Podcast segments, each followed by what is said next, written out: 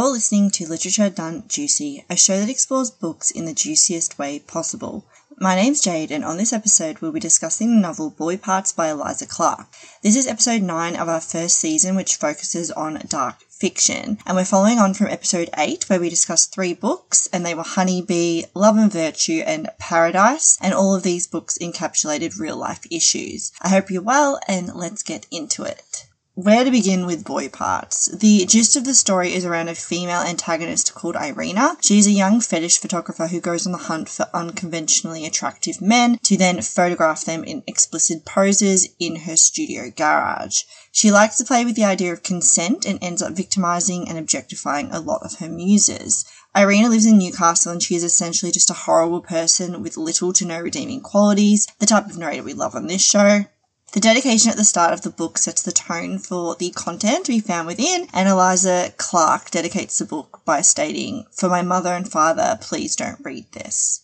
So Irina has this unhealthy lifestyle and most of her spare time she uses up within clubs and also abuses alcohol and drugs. And she likes to play with power dynamics and gets extremely frustrated when the men that she uses and objectifies don't take her seriously or see her as a threat.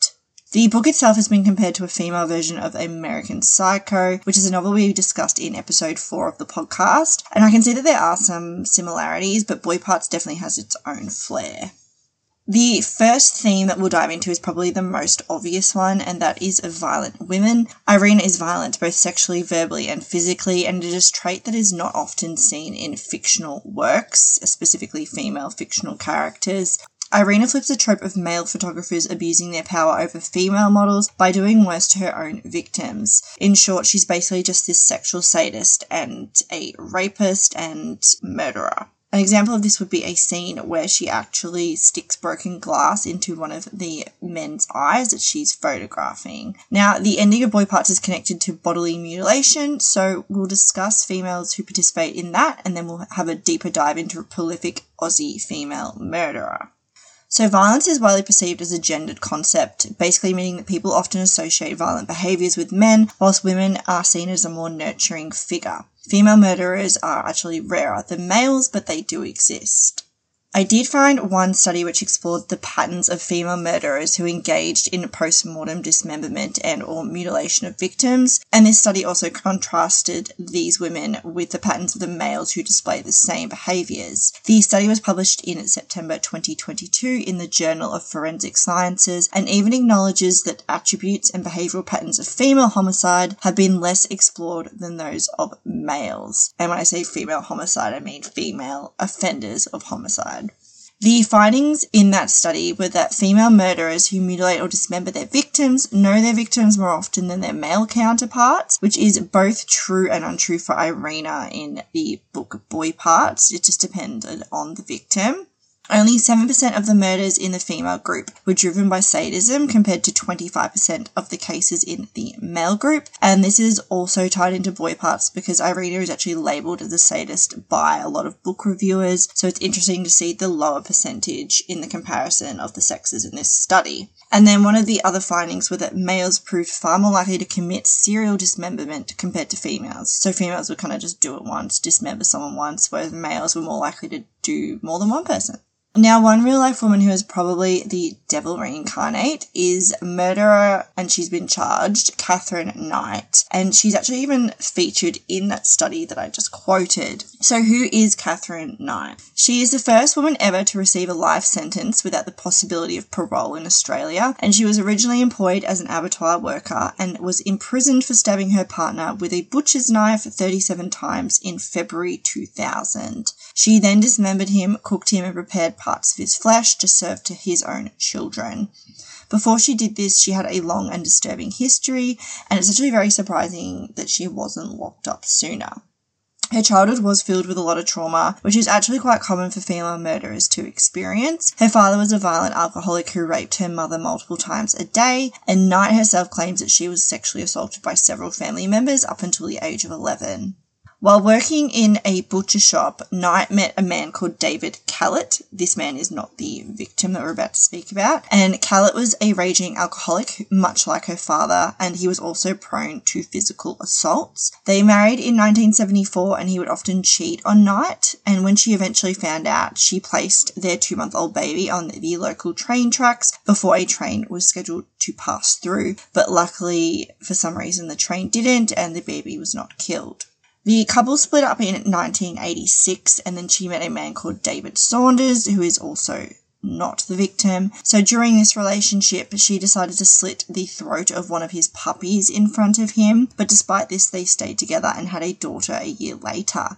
After the daughter's birth, Saunders left Knight because she had attempted to kill him with a pair of scissors. So, yeah, she's got a very colourful past. She's then met a man named John Chillingworth, and that is a very interesting last name, can I just say? And they stayed together for three years and had a son. This relationship ended when she had an affair with a man called John Charles Thomas Price, and he is the victim of her messed up crime. Price had two other children, and they moved in together in 1995. In February 2000, so this is not the actual murder, there was no exact date stated, but both Price and Knight had an argument on this night, and she tried to stab him in the chest, and then he actually went and got an intervention order out against her, and this was because he was concerned for his own safety, and he actually said to his co-workers if he ever went missing, it was because Knight had killed him. I guess sadly that he was right. So then later that month on the 29th of February, uh, he has come home from work and he's gone to bed at about 11 p.m. Knight has come home shortly after, come into bed, they've both had sex and then they've both gone to sleep. So then randomly without any explanation, Knight's then taken a butcher knife from next to her bed and then stabbed Price 37 times. Now, I managed to find the court notes um, surrounding this case, and it stated that the wounds were deep and extended into vital organs, including the lungs, liver, stomach, and pancreas. The wounds obviously caused a great amount of blood loss, and there were pools of blood scattered around the house, and this indicated that he was still alive and attempted to flee from the bed down to the hall to exit the premises.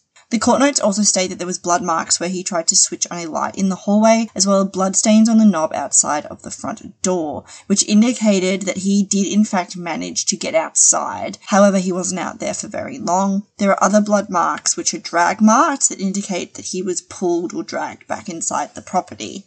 His death was a result of multiple injuries due to various organs of his body being stabbed and then secondary to multiple stab wounds. Once his body was actually back inside the house, Knight began to skin him. And remember, she worked in an abattoir, so the court notes state that the skinning that was carried out was with considerable expertise, and the skin was removed from the entire body in one pelt. After she skinned him, she hung the pelt on a meat hook where it remained until it was removed by police when they attended the scene. So after she'd skinned him, she then cuts off his head and arranges his arm so it's draped over an empty soft drink bottle and then crosses his legs. So she actually props the body. Like how Knight has skinned her victim in boy parts Irina makes references to wanting to skin some of the men that she comes across and she also has a episode where she is dismembering someone so Knight has then cut up the pieces of his buttocks to cook in a dish, and she puts in potato, pumpkin, beet, zucchini, cabbage, squash, and then gravy. And she leaves two plates along with this vindictive note in his handwriting for his two children to come and eat. And then she's also placed his head in a pot to create a stew. And when police arrived at the scene, the pot was still warm and the head was still inside. She's then led down next to the headless, mutilated corpse and then taken a large number of pills and passed out. And then, and then actually his co-workers, because he didn't rock up to work, and after his warning, were the ones that called police. And then when they arrived, they just saw that, you know, really fucked up scene. So it's probably legit like the most horrendous story you've ever heard. Um, she is locked up now, no chance of parole. She's in New South Wales, never getting out. So that's good. Irina is this abusive, manipulative, psychotic girlfriend that will fuck your life up, but then Knight took that to like a whole other level. Another main theme that's within the novel is the issue of consent and an artist's gaze. One of the key elements of Irina's character is her gaze, and this refers to her ability to see the world through the eyes of an artist, so an artistic view, constantly searching for inspiration for new ideas of work. Irina is always observing and analysing the people and places around her, and she's looking for this perfect subject or scene to capture on film with these men. So what she is analysing are these random average men that she bumps into in her everyday life. Her relentless pursuit of artistic expression often leads her to cross ethical boundaries with these male subjects, and she becomes increasingly reckless in her pursuit of the perfect shot. Irina's disregard for consent is a key element of her character and probably what also makes her just a horrible person. As a photographer, she's always looking for subjects to capture and she's not afraid to push boundaries in order to get this perfect shot. And this often leads to her crossing ethical lines and then ignoring the concept of consent altogether. So throughout the story, she takes photographs of people without their knowledge or consent, and it's often in these compromising and vulnerable positions. And she's also willing to manipulate and exploit her subjects in order to get the shot that she wants. Her disregard for consent is not limited to her photography work either. She also engages in sexual relationships with people without their full consent or understanding of her intentions, and she uses her charm, manipulation, and good looks to get what she wants from people, often leaving them feeling used and confused. To say that her work is unethical would be putting it quite lightly, but her raw photographs could be said to have been inspired by artists such as Sally Mann. Sally Mann is an incredibly talented photographer, and she is related to Irina because, like Irina, she is creating her art through a female gaze rather than the typical male one, and her photographs are said to have some sexual undertones and just a very big rawness to them. But she stated that it's more so dependent on the viewer, but as a whole, her works are extremely raw and show this darker kind of side of the everyday person. So Sally Mann is an American photographer and she's known for her evocative and often provocative images of the American South, as well as portraits of her own family. Two of her most controversial works are the photo series At 12 and then also Immediate Family, which depicts young girls in various states of undress. Immediate Family um, also so at 12 is a series of black and white portraits of 12 year old girls, many of whom are shown partially nude. The photos were taken in the late 1970s and early 1980s and were published in book form in 1988. Some critics have accused her of sexualizing her young subjects, while others argue that the photos captures the awkwardness and the vulnerability of adolescence. The images do touch on darker themes such as sexuality, death, injury, and loneliness. Within the collection of At 12, there is this controversial image, and it's an image of a young girl standing next to her mother's boyfriend. The girl appears uncomfortable and reluctant to stand closer to the man, and Sally actually stated that she was struck by the girl's behaviour because she actually explains this in the book. This particular family had actually asked her to photograph them in the first place and she just found it odd that the girl just was so uncomfortable. Within this photo, the girl's elbow is cropped, and Sally stated that she didn't actually want to crop out the girl's elbow, but she just refused to get closer to this mother's boyfriend. So sadly, several months later, the girl's mother actually shot her boyfriend in the face with a .22 caliber rifle. And in court, the mother testified that while she worked nights at the local truck shop, he was home partying and harassing her daughter. The girl herself actually told Sally exactly what happened with her mother and the boyfriend, and this revelation actually had a profound impact on Sally, who now looks back at the photograph and she says that she just has this jaggy, chilly realization. And it's just this powerful example of how a photograph can capture a moment in time and how that moment can later take on new, unexpected meanings. The collection of immediate family was actually published once her children were adults, and they gave consent to every single image that made it into the book. So there's been a lot of uh, controversy surrounding the collection of immediate family because they're saying that the children, because they were very young at the time, didn't consent to the photos being taken. However, Sally did actually publish the book and make these pictures available for the public once the children had grown up and consented to the images being involved in the collection.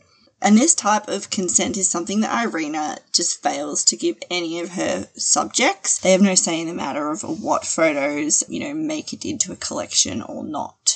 So, one of the most famous images within the immediate family collection is the image titled Candy Cigarette. And I left a link to the image in the show notes for those that are curious as to which specific one I'm talking about. And it's an image that I saw all over Tumblr when I was a young little sad girl. And I swear that I've actually probably reposted this image myself. The image is one of Sally's daughters. She is blonde, she's wearing this white dress, and then she's holding a candy cigarette, but it's posed and she's holding it in a way that makes it look like it's a real cigarette The photo itself has actually become one of Sally's most iconic images, in part because of the controversy that it generated around it. A lot of critics actually stated that she was exploiting her children and promoting underage smoking, while others saw this photograph as more of a poignant and evocative portrait of childhood innocence. Sally herself defended the photograph, arguing that it captured a moment of playfulness and curiosity between her children. And she also pointed out that back in the day, candy cigarettes were a common treat for kids. I even remember having candy, like it was these chocolate cigarettes, and then like there's this white wrapping paper, and the white wrapping paper was edible. So I even remember those, and I was born in the 90s. So,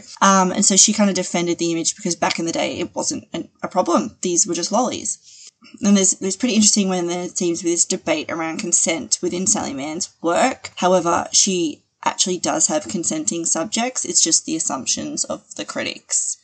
So the third theme in Boy Parts is manipulation and physical harm for art. And Irina is interested in exploring themes of power control through her provocative and violent photos. Like Marina Abramovic, Irina uses the human body as a means of exploring taboo subjects and pushing the boundaries of what is considered acceptable in art. Now, who is Marina Abramovic? She's a Serbian performance artist who is widely regarded as one of the most important artists in the field of performance art. Throughout her career, she's explored themes of pain, endurance, and the limits of her body within her works. While Irina's work is also about pushing boundaries and exploring taboo subjects, the focus is less on the relationship between the artist and the viewer and more so on the relationship between the artist and the subject. So specifically, we are exploring one of Abramovic's most well-known and controversial performances, and it's titled Rhythm Zero. So to test the limits between the to test the limits of the relationship between the performer and the audience, Abramovic developed Rhythm Zero, which was a performance where she assigned a passive role to herself and allowed the audience to be the force that would act upon her. She placed 72 objects on a table for the audience to use in any way that they chose she also had a sign that absolved them of any responsibility for their actions. The objects range from a rose to a gun with a single bullet inside, as well as razor blades, flowers, perfume, a fork, and just, yeah, a lot of random stuff. Give it a Google. So this performance was to last for six hours and the audience members were allowed to manipulate her bodies and actions without consequence. This performance, this performance tested how vulnerable and aggressive human subjects could be when their actions have no social consequences. First, the audience was extremely passive. However, as the realization began to set in that there was no limits to their actions, the piece became extremely brutal. By the end of the performance, her body was stripped, attacked, and devalued into an image that Abramovic described as the Madonna, mother, and whore. As Abramovic described it later, she states, What I learnt was that if you leave it up to the audience, they can kill you. She also stated that she believed the men only sexually assaulted her and did not rape her because their wives were present and it was in a public forum. The audience started to build up what they were doing. They started first just by handing her flowers, but then they actually stripped her of her clothes. They would sexually assault her. They would write on her bodies. One of them cut a slit on her throat and she still has a scar where they sliced her throat to this day. And the performance actually came to a bit of a climax when one of the people got the loaded gun and put her finger around the trigger and then other audience members actually stepped in and pulled that person away away and remove the gun. Also included some links to the images of Rhythm Zero if anyone wants to check them out, but it's quite intriguing to see how far people will go when they know that they don't have any consequences for it. And that's something that Irina definitely exhibits when she's taking these photographs of these men. A lot of them, they are in these vulnerable positions and a lot of them actually don't know what's about to happen. And she takes away, I guess, their power and their autonomy and does what she wants with them because she knows that no one's really going to find out about it. So, other than this very artsy side that we've been looking at, Irina is definitely a party girl and she follows the typical trajectory of young adults in terms of drug use, drinking, and partying. So within the novel, she actually attends a sesh with a boy called Will and continues to drink excessively and snorts lots of lines of ketamine. This actually causes her to go into a K-hole. And if what I sounded just sounded like gibberish to you, a sesh means a place, usually a house you go to after a day or night of drinking to continue drinking and using drugs. And then a K-hole is when you take too much ketamine and uh, your awareness and body control is just done. So when reading this specific scene, it definitely resonated and it was an accurate depiction of what happens at kick-ons after an event in Australia. So there's definitely these parallels between the party's lifestyle in the United Kingdom and then also the party lifestyle currently in Australia so, within the UK and Ireland, a study in 2023 found that there was no strong body of research on prevention, intervention, or drug related harm, even though the prevalence of drug use has increased along with the range of substances used and abused and the normalization towards drugs in general. So why are we talking about ketamine? It features a little bit within the novel and is actually a key component of a key scene that occurs between Will and Irina. So if you haven't read the book, go and check it out. It's actually a drug that's making some headlines in the research world at the moment. So, what is ketamine? It was originally synthesized in the 1960s and it acts as an alternative to PCP, uh, which the nickname for that is angel dust. And users have often found it produced altered physical, spatial, and temporal states. Currently in the medical world, ketamine is essentially just a painkiller. It stops the brain from interpreting pain messages and it's used both within humans and then also within animals. There's actually been a lot of studies with ketamine, and this is from about 2014, and its efficiency in treating depression as well as drug addictions. So, researchers have actually supported the use of ketamine for antidepressants. So, they've stated prior observations of rapid acute antidepressant effects of IV ketamine in individuals with treatment resistant depression have actually shown positive results.